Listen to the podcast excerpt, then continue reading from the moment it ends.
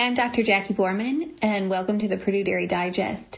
Today on the Dairy Digest, we're going to be talking about Buttergate, which is something that is occurring in Canada, and they're trying to figure out why butter may be firmer than normal. About a month ago, there were news stories popping up about Canadian butter being firmer than it has been in the past, with bakers complaining that it did not spread as easily as butter previously had. This has been termed Buttergate and led to a lot of speculation about why butter properties are changing. One of the first theories that was proposed was centered around palmitic acid increasing in butter. Palmitic acid, or C16O, has increased in popularity as a fat supplement fed to dairy cows in the past decade because of research related to increasing incorporation of palmitic acid into milk fat compared with other fat supplements. For full disclosure, some of my own PhD research, as well as others in the same laboratory, was centered around that question of incorporation of different fatty acids into milk fat. As a result of farmers being paid for milk components, this fat supplement has seen an increase in utilization because of its advantage in increasing milk fat. When we supplement C16O, it does change the fatty acid profile of milk fat because it is incorporated into milk fat at a greater rate. Palmitic acid has a melting point of around 145 degrees Fahrenheit, meaning it is a solid at room temperature. However, milk fat has to also come out of the cow's udder as a liquid, meaning milk fat cannot be solid at body temperature. Most of the fat that is contained in milk fat is in the form of a triglyceride, meaning a glycerol backbone and three fatty acids. The location of those fatty acids on the glycerol backbone and which fatty acids are present is going to determine fluidity of that milk.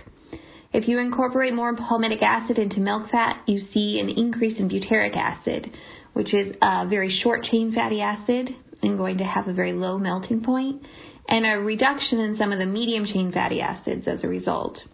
This indicates that the cow is making modifications to the fatty acid profile of milk fat in order to have milk fat that she can still get out of the mammary gland. At the University of Guelph, researchers have taken 12 butter samples and determined there is a relatively weak relationship between the amount of palmitic acid and butter firmness. However, the amount of palmitic acid in these samples is higher than they expected and is likely a result of higher palmitic acid supplementation. There are likely other factors other than palmitic acid supplementation that are contributing to butter firmness in Canada. However, diet can certainly impact the properties of butter. The reason that this story has been circulating in the dairy industry in the U.S. is Canada's response to this concern. Initially, there was a push for dairy farmers to stop feeding palmitic acid to their cows. For farmers that are paid on milk components, this would have likely had a negative impact on their profitability.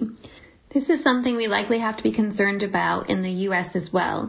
Dairy farmers would not want lay people without all of the information to be dictating what we can feed cows if it negatively impacts our ability to make a profit. There are environmental concerns with how palmitic acid is currently being supplied to the dairy industry. And I do believe it is a topic that we need to explore in order to have long-term sustainability of the dairy industry. However, the knee jerk reaction to harder butter should not be for us to dictate how cows are fed without all of the information. More answers are likely coming as Canada explores the culprits of Buttergate. If you are a subscriber to the podcast, can you do us a favor and rate us in iTunes?